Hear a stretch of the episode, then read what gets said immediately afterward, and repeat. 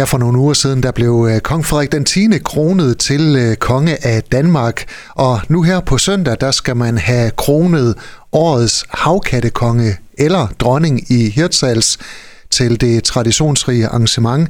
Jeg har fået besøg af Claus Olsen fra Hirtshals Redningsstation. Velkommen til, Claus. Tak skal du have. Claus, øh, ja, det her det er et traditionsrigt arrangement. Hvordan startede det?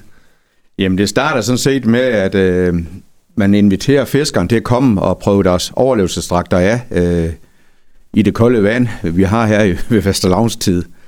Øh, det var sådan set Peter Jacobi, der, der starter traditionen op, hvor det starter med, at man stod og stegte lidt fiskefrikadeller op i køkkenet på redningsstationen, som så har udviklet sig til at blive et større arrangement nu.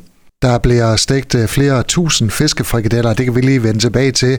Men det var altså i forbindelse med, at overlevelsesdragter blev obligatoriske øh, i fiskefartøjer, og så skulle man have den her en lejlighed om året til at få fundet den frem og få den afprøvet.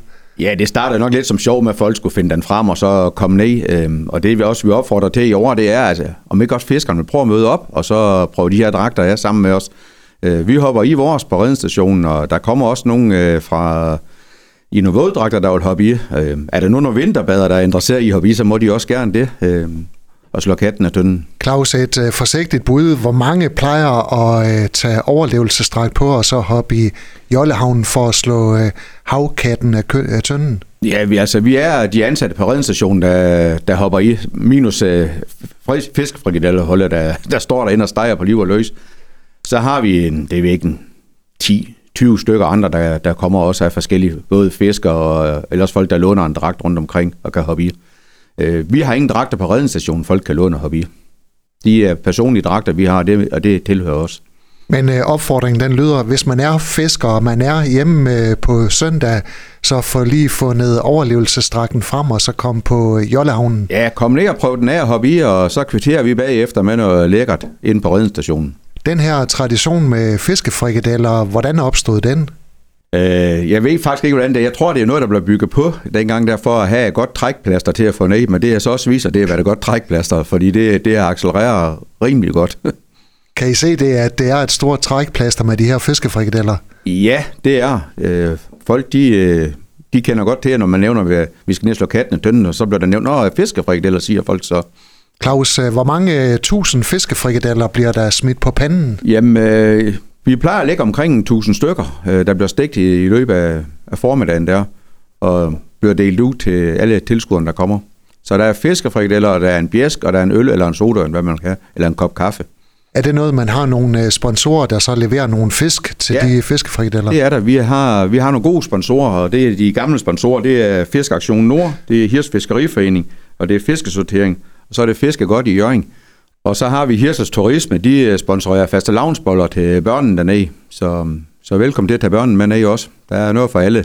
Og det starter klokken 13. Øh, er det tidspunktet for, hvornår man hopper i Jollehavnen og slår katten af tynden? Vi øh, plejer lige at mødes uden for stationen klokken 13 dernede, og så får vi lige en hurtig brief, hvad det går ud på, inden man går ned og hopper i baljen dernede. Og så går det ellers bare løs på, på tynden.